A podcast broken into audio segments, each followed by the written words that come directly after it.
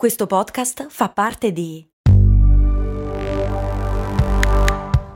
Voice Podcast Creators Company.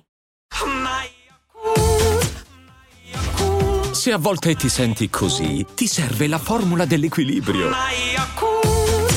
Yakult Balance, 20 miliardi di probiotici LCS più la vitamina D per ossa e muscoli.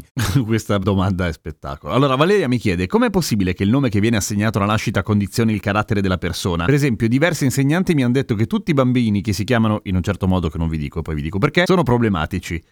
è vero? Cose molto, cose molto,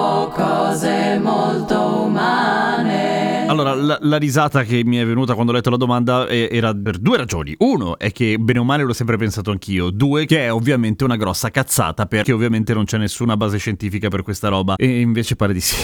Nel senso, non dirò nessun nome in questa puntata ovviamente perché non voglio offendere nessuno, però è vero che a quanto pare c'è una correlazione fra il nome e il carattere di una persona, ma non è ovviamente che il nome di per sé plasmi il carattere di una persona. E ovviamente non è vero che i genitori danno al nascituro o alla nascitura un nome che ben si addice alla sua personalità perché non la conoscono ancora evidentemente, tantomeno l'aspetto fisico. Allora, è stata fatta una ricerca, sono state fatte tante ricerche ovviamente, sia in Israele che negli Stati Uniti, soprattutto negli Stati Uniti, e sono state trovate alcune correlazioni divertenti oltre che a quella del carattere. Per esempio, che c'è una correlazione che va molto oltre il randomico verso, ad esempio, il scegliersi un lavoro in un'azienda che ha l'iniziale come la tua. A volte c'è anche una correlazione nella scelta del partner, che può avere un nome che comincia come il tuo, addirittura lo stesso nome declinato nell'altro genere se è una coppia eterosessuale. E c'è persino una correlazione fra il posto in cui si vive e si va a vivere